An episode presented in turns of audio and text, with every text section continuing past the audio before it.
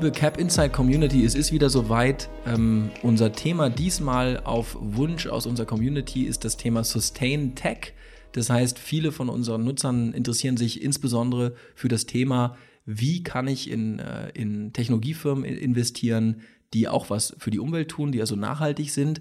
Und zu dem Thema wollen wir euch natürlich nicht nur Möglichkeiten bieten zu investieren, sondern wir möchten der Community vor allem einfach mal Einblicke geben in die Macher, die es in Deutschland tatsächlich gibt und äh, die aus unserer Sicht gerne mal übersehen werden, denn äh, in Deutschland gibt es so Unternehmen wie Lilium, äh, wie ihr wisst ja auch eine Sonnen oder ähm, eine Termondo in Berlin. Und ich sitze heute in, in äh, München und ich sitze im siebten Stock und ich schaue hier über die Dächer von München und ich bin bei einem dieser absoluten Hidden Champions oder so hidden ist er gar nicht mehr und zwar bei Tado und Tado äh, ist bekannt für sein Thermostat, also ein Smart äh, Thermostat. Darüber werden wir nachher noch ein bisschen mehr sprechen.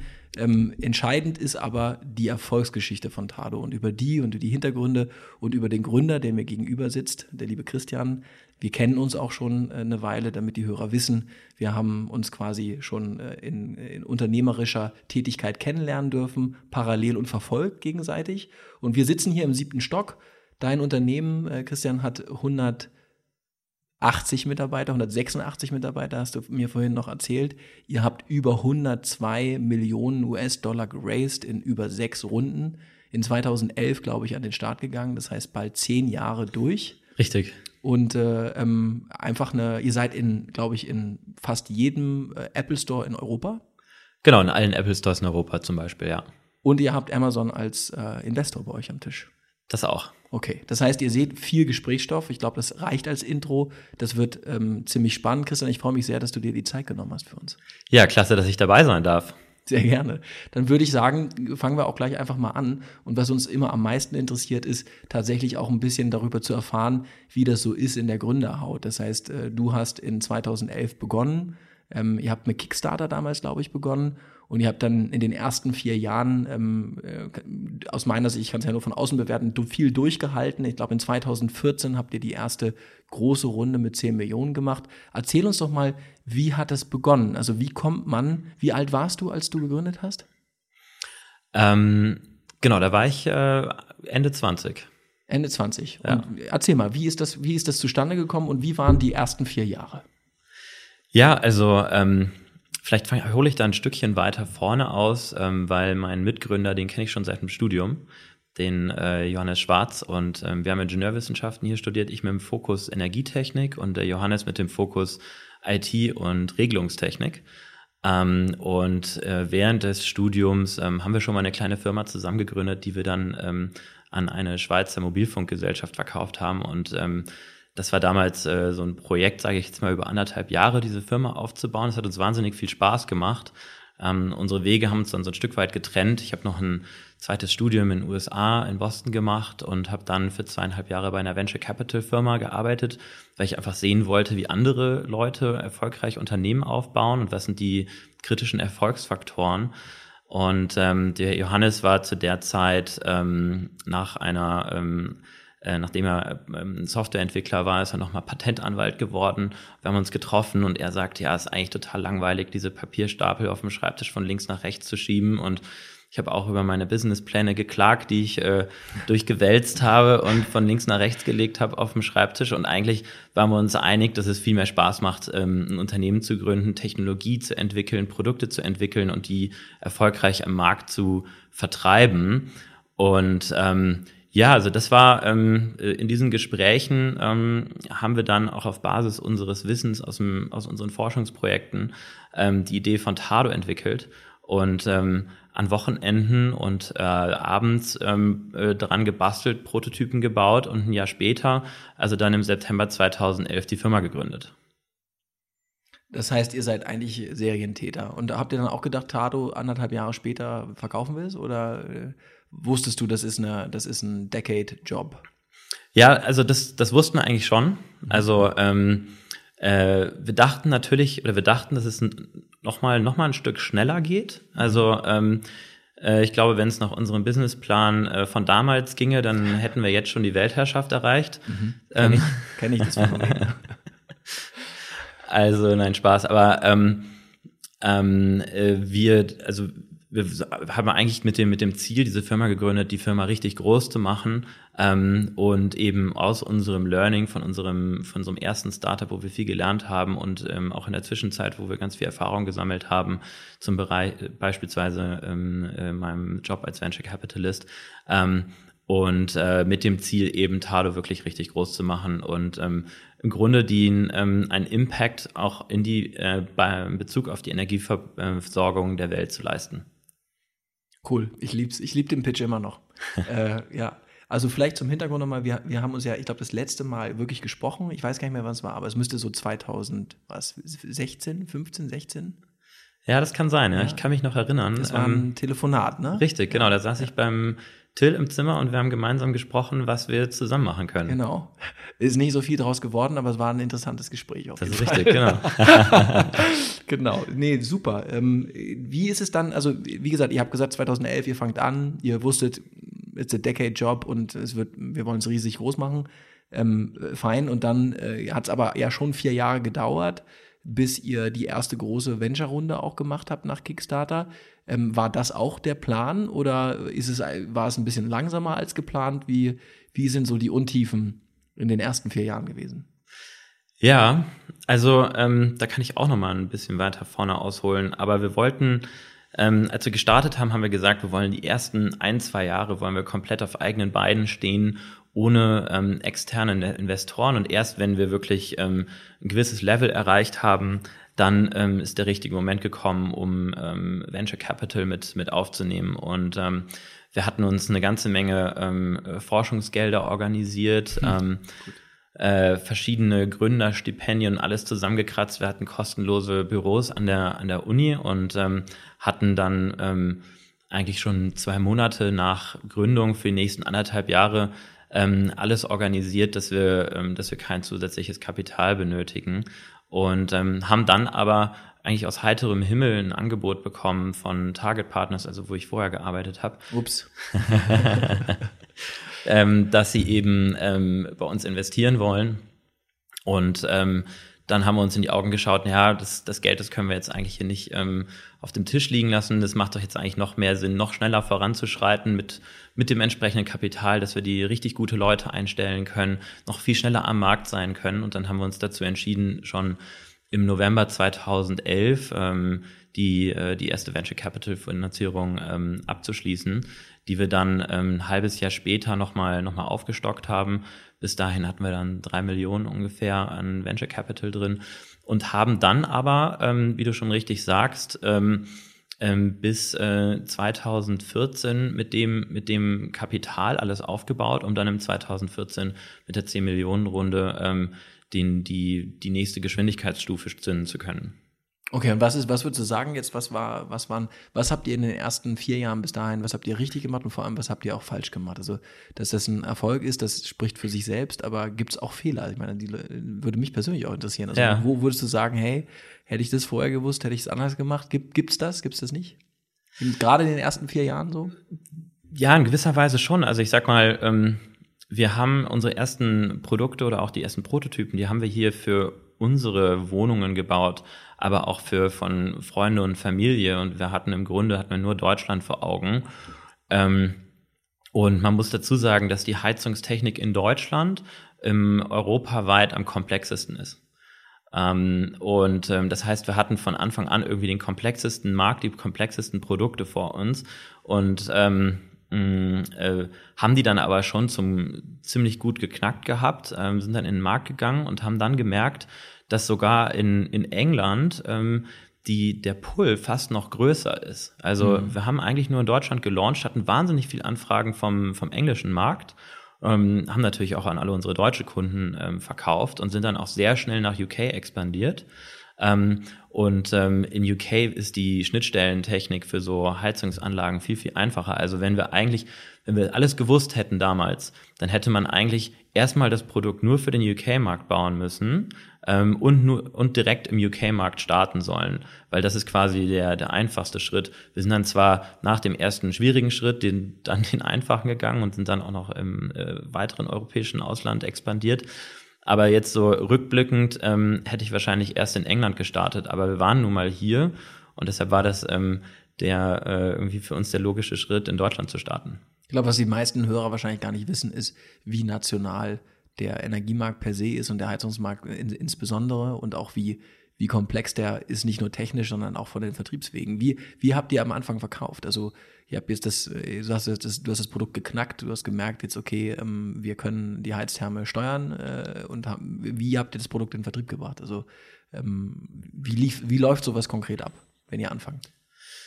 Also ich sag mal, ganz am Anfang war es für uns klar, wir wollen erstmal ähm, ähm, online verkaufen, einfach an Kunden, die Interesse haben. Also wir haben genau das Produkt entwickelt, zur Marktreife gebracht. Wir haben eine, ähm, eine Pressekampagne gestartet, dass jetzt Tado an den Markt geht mit einem revolutionären Produkt. Ähm, gleichzeitig haben wir eben unsere, unsere Webseite ähm, live geschaltet und haben dann ähm, im Grunde die Kundenorders über unseren Webshop ähm, aufgenommen. Das war so der erste Schritt. Wir haben dann natürlich sehr, sehr schnell uns ähm, Gedanken gemacht, wie können wir das noch weiter skalieren, über welche Vertriebs, welche anderen Vertriebswege gibt es neben dem Online-Shop. Ähm, das war eben damals, war das 2012 und wir haben dann auch mit den ersten Heizungsinstallateuren gesprochen und ähm, die haben erstmal überhaupt gar nicht verstanden, wovon wir reden. Die haben, die haben dann quasi so in Gesprächen gesagt, ja, wie das Thermostat ans Internet bringen und ähm, das verstehe ich alles nicht und habe ich auch keine Lust zu, also bitte rufen Sie mich nicht nochmal an. Ähm, also, also da war quasi echt so ein Stück weit so eine, so eine, so eine Barriere, weil da einfach ähm, ähm, Heizungsinstallateure, die dann tendenziell vielleicht, vielleicht älter sind. Damals war es auch noch so, dass ähm, ähm, nur 40 Prozent äh, der Leute in Deutschland ein Smartphone hatten. Mhm. Und ähm, die, die Regelung, die fand nun mal zum Haupt, äh, hauptsächlich ähm, vom Smartphone statt. Und ich bin mir nicht sicher, ob damals diese Heizungsinstallateure die Vorreiter waren, dass die unter diese 40 Prozent gehörten, sondern die haben wahrscheinlich eher zu den anderen 60 Prozent gehört. Und ähm, also insofern ähm, haben wir dann relativ schnell gemerkt, naja gut, ähm, das können wir uns wohl jetzt erstmal in die Haare schmieren. Ähm, jetzt über Installateure zu vertreiben. Ähm, haben dann ähm, äh, später mit, mit äh, eigentlich mit Retailern, mit anderen ähm, Shops, also ob das jetzt ein Mediamarkt Saturn, Baumärkte oder ein Amazon ähm, oder spezialisierte Smart Home Shops, zum Beispiel Coolblue in den Niederlanden war eigentlich unser erster ähm, ähm, Online-Shop, der richtig funktioniert hat, der richtig Volumen gedreht hat. Ähm, also das war eigentlich dann so der, ähm, der zweite Vertriebsweg, der dann wirklich funktioniert hat. Und der dritte Vertriebsweg, der eben jetzt richtig funktioniert, ist eben auch der Vertrieb über ähm, Energieversorger und größere Installationsbetriebe. Und der Energieversorger, der funktioniert für euch. Das überrascht mich jetzt aus eigener Erfahrung. Also ist tatsächlich so, die Energieversorger sind äh, für euch ein guter Vertriebskanal geworden, ja? Ähm, genau, also der Energieversorger will sich ähm, weiterentwickeln von einem reinen ähm, äh, Commodity-Verkäufer, der einfach nur einen Kubikmeter Gas oder eine Kilowattstunde Strom verkauft, sondern er will zu einem Energieservice-Provider werden. Und ähm, da kommen wir ihm eigentlich ganz gelegen ähm, und fokussieren uns im Moment zum, zum Großteil auf Energieversorger, die auch Heizungsanlagen verkaufen, ähm, Heizungsanlagen reparieren und warten. So, und dieser Energieversorger, der in diesem, ähm, der sowohl Energie verkauft, aber auch Heizung und Heizungsreparaturen, das ist eigentlich so für uns im Moment der, der perfekte Partner, ähm, weil wir ihm seine gesamte ähm, Customer Journey digitalisieren können und für den Endnutzer besser machen können, aber auch für seine internen Prozesse ähm, optimieren weil ihr quasi die Flotte äh, der, der Anlagen im Betrieb auch seht für ihn, wenn es um Wartung geht zum Beispiel. Genau, genau. Wenn die ähm, am Netz hängen, dann ähm, äh, kann der Energieversorger unser, ähm, unsere SaaS-Software äh, Tado 360 nutzen. Und ähm, äh, da in dieser Software sieht er eben alle seine Kunden und er sieht auch, bei welchem Kunden liegt gerade ein Fehler vor. Er sieht genau, ähm, welche Anlage hat der Kunde, was ist das für ein Fehler. Wir haben dann für alle Länder, alle Modelle, äh, Heizungsmodelle von sämtlichen Herstellern, die für jeden Fehler eine Beschreibung mit ähm, Possible Causes, Possible Solutions, welche Ersatzteile sind benötigt und so weiter.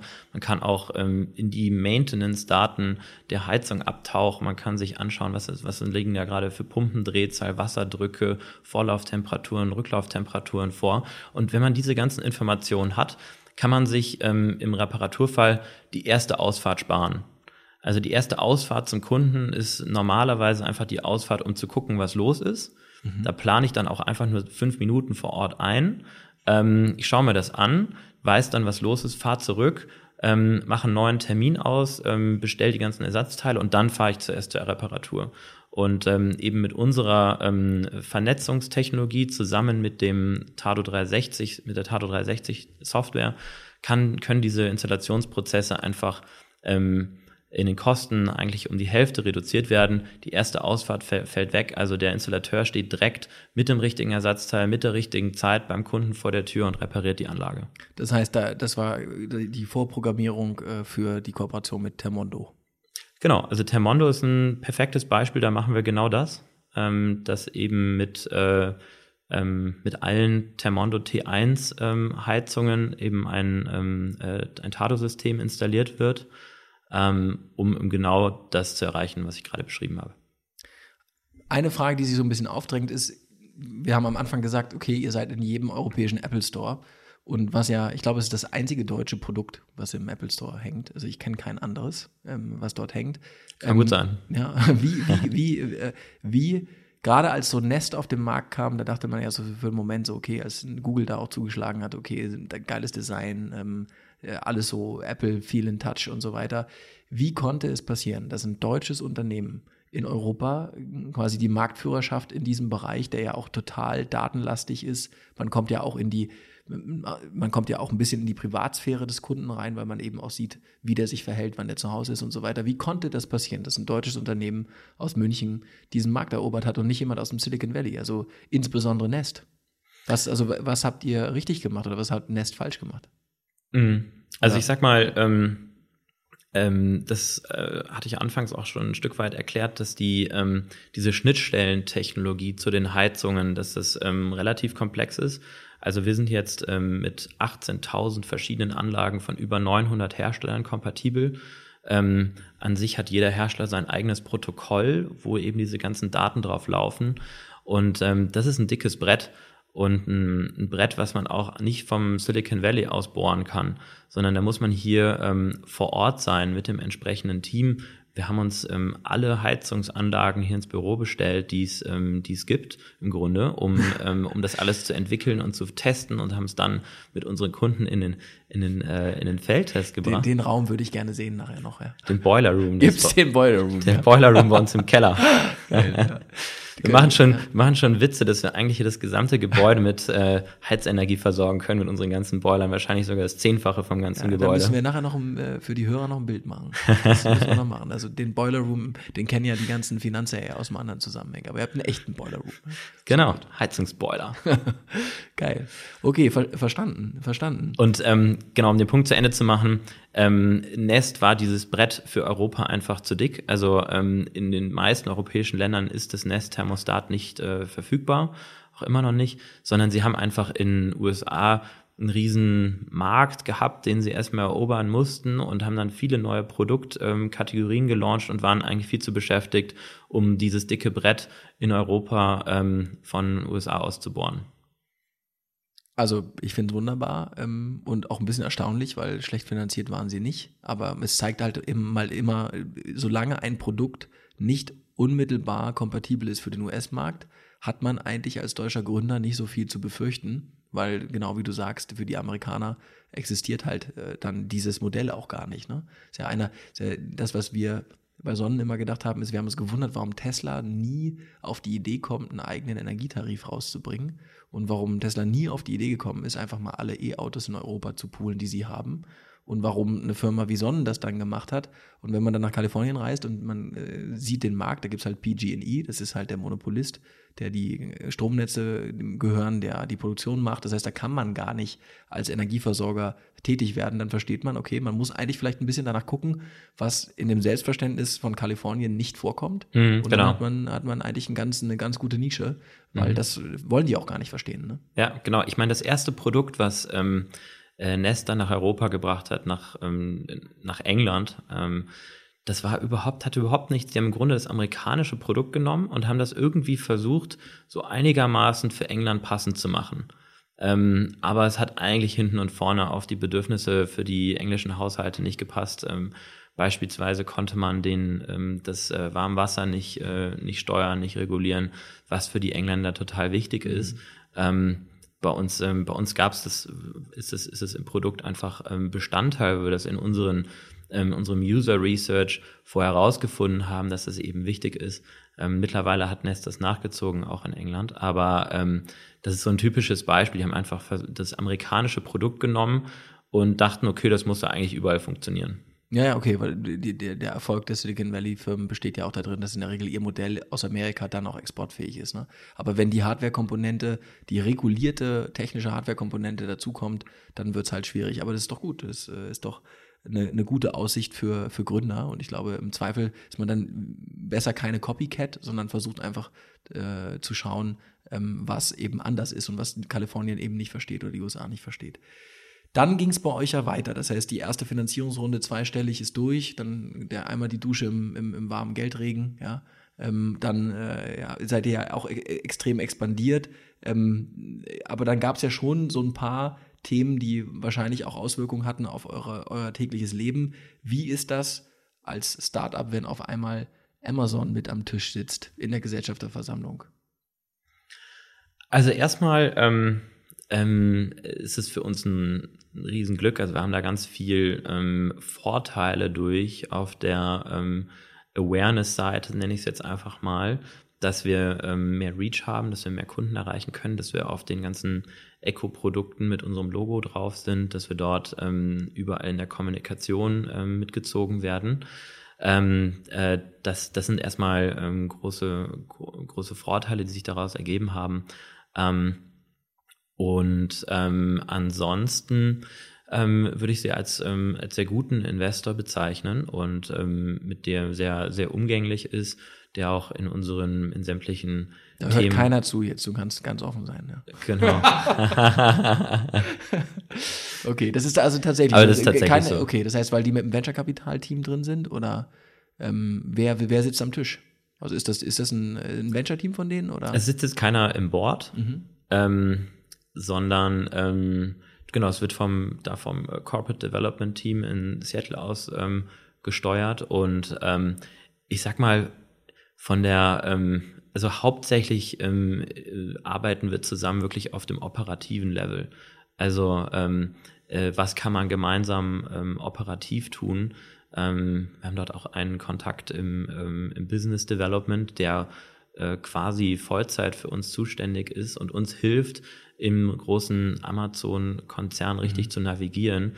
Wir haben da ja ganz unterschiedlichste ähm, Kontaktpunkte, ob das jetzt ähm, die Cloud-Dienstleistung ähm, Amazon Web Service ist, ob das der Retail-Shop ist, ob das ähm, äh, Amazon Alexa, der Sprachassistent ist und verschiedenste Integrationen. Ähm, also wir haben da auf ganz vielen Ebenen Schnitt, Schnittstellen und verschiedene Projekte, ähm, die ich jetzt gerade nicht erwähnen kann, an denen wir, Schade. an denen wir gemeinsam arbeiten. Und ähm, also da ist wirklich ähm, Kapazität und Ressourcen von denen da, uns ähm, dort, äh, dort zu unterstützen und dort alle mit ans, ins Boot zu holen. Ähm, also das ist eigentlich so der, der, das Hauptelement und am, im Shareholder-Kreis ist es eigentlich relativ äh, entspannt und sehr kooperativ. Schön, also hört sich zumindest gut an. Ähm, nun bist du natürlich auch in, einer, in einem Live-Podcast. Naja, mal gucken. Wir lassen ein paar Mikrofone hier stehen, vielleicht äh, zeichnen wir ja noch was auf.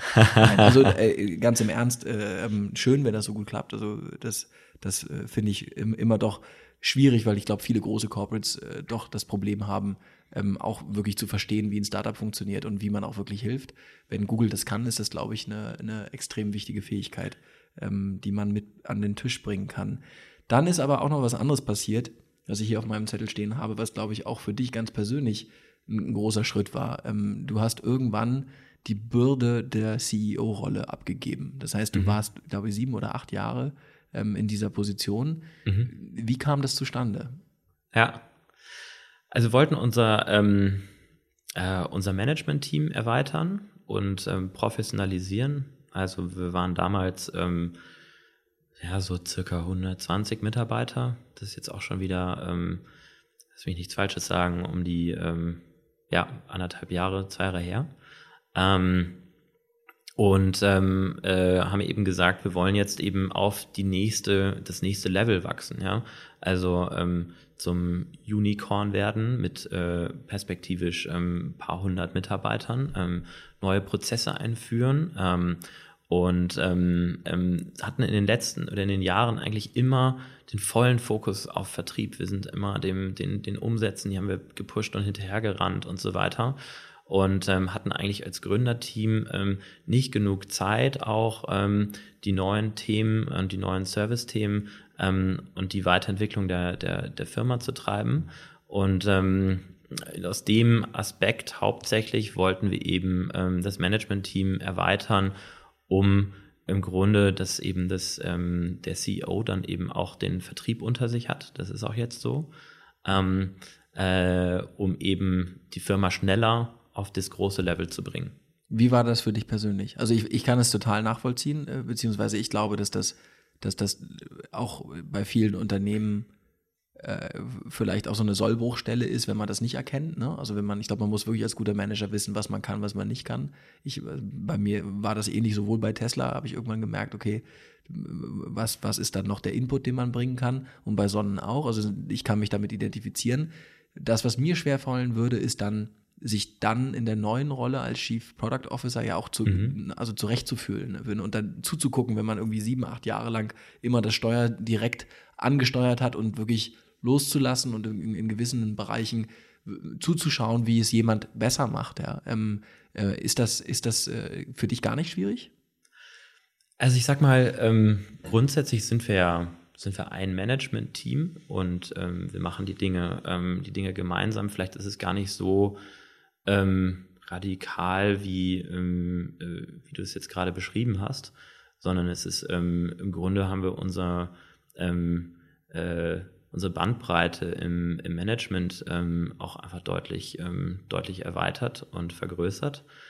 Und ähm, ansonsten, also ich meine, ich habe da auch einfach ganz klar die Brille auf. Ähm, wir wollen schneller wachsen, schneller vorankommen, ein großes Unternehmen ähm, äh, aufbauen und einen großen Impact ähm, für, den, ähm, äh, für die erneuerbare Energieversorgung leisten. Und whatever it takes, das ist, ähm, ähm, das ist, das ist das Ziel. Und ähm, ansonsten habe hab ich und ich glaube, wir alle eigentlich da keine persönlichen Befindlichkeiten sondern ähm, es geht darum, unser Ziel zu erreichen und wir schauen eigentlich jeden Tag, wie wir dieses Ziel am besten erreichen können. Äh, Hut ab. Also, weil ich den, also kognitiv kann ich da immer mitmachen. Mir, mir wird es, glaube ich, deutlich äh, schwerer fallen. Aber ich spreche nur für mich. Also, aber trotzdem, ich finde es äh, großartig. Also ich glaube auch, dass das, ähm, dass äh, insbesondere dann Leute reinzuholen, von denen man lernen kann ne? und die den eigenen Blickpunkt dann nochmal erweitern, dass das äh, eine tolle Erfahrung ist. Aber ähm, äh, ja, auf der anderen Seite, zumindest mir ist das dann auch oft schwer gefallen, ja? Ähm, äh, nicht, in, nicht, in, nicht noch zu sagen, okay, da äh, fühle ich mich jetzt doch noch mehr verantwortlich für. Aber das ist, das ist, das, äh, ich finde das, ich finde es großartig, ich finde es gut. Ähm, für mich war es schwieriger. Sag mal, ähm, dann äh, ist ja jetzt nur noch eine große Frage da. Du sagst Unicorn, ja. Und ähm, wir, wie du weißt, bei Cap Insight haben wir eine, eine ähm, große Community, ich glaube von 80.000 äh, ähm, Nutzern. Und äh, da sind auch viele dabei, die das Thema, also unsere Reihe Sustain Tech deshalb auch hören, weil sie sich die Frage stellen, wie kann man denn da investieren. Ähm, wird es nochmal eine Möglichkeit geben? Also die, der Elefant im Raum ist ja immer die große Frage, sowas wie eine IPO, ist das noch ein Thema bei euch oder äh, ist es äh, im, im Private-Bereich so entspannt auch, kann ich mir ja durchaus vorstellen, es gibt ja viel Interesse wahrscheinlich auch da, ähm, dass ihr nicht mit dem Gedanken spielt oder keine Pläne habt ähm, und eine IPO vom Tisch ist? Ähm, also ich, ich sag mal, insgesamt bauen wir eine ähm, eine Standalone-Firma auf, die für sich funktionieren kann mit einem ähm, in sich schlüssigen Geschäftsmodell. Das heißt, eine Firma, die man auch gut an die Börse bringen kann. Ähm, von daher ähm, äh, stellen wir die Firma so auf, dass wir sie auch an die Börse bringen können. Ähm, ist aber ja, also wir wollen da die, die, die Zukunft nicht vorwegnehmen oder irgendwie jetzt eine, uns in, in irgendeine Richtung fest rein manövrieren, sondern wir sind da ähm, äh, auch ein Stück weit flexibel. Ähm, ähm, und irgendwann, sag ich jetzt mal, wird ähm, ähm, äh, werden wir wahrscheinlich die, die, die Firma entweder an die Börse bringen oder einen Nachfolgeinvestor auch für die aktuellen Investoren finden, die ähm, natürlich ähm, auch Fonds haben, Venture Capital Fonds oder Private Equity Fonds und ähm, für ihre Anleger auch das Geld zurückspielen spülen müssen. Ähm, also von daher irgendwann ähm, äh, wird man dort ähm, äh, was machen werden. Sehr spannend. Also wir wissen, also wir merken das bei uns auf der Plattform, das Thema, also aufgrund dieser äh, Zinslosigkeit, also das ist der Nullzins oder der Zins, der Zins ist ja abgeschafft. Wir merken, dass es ein wirklich großes Interesse gibt, äh, PE-seitig, VC-seitig da was zu machen. Mal gucken, wir, wir freuen uns sehr auf äh, ähm, die Zukunft mit euch. Was ist technologisch der nächste Schritt für euch? Also jetzt Thema IPO verstanden, ihr könnt es, wenn ihr es wollt, ihr schaut aber erstmal. Ähm, technologisch, wo steht Tado in zehn Jahren? Oder fünf Jahren? fünf Jahren, fünf Jahren.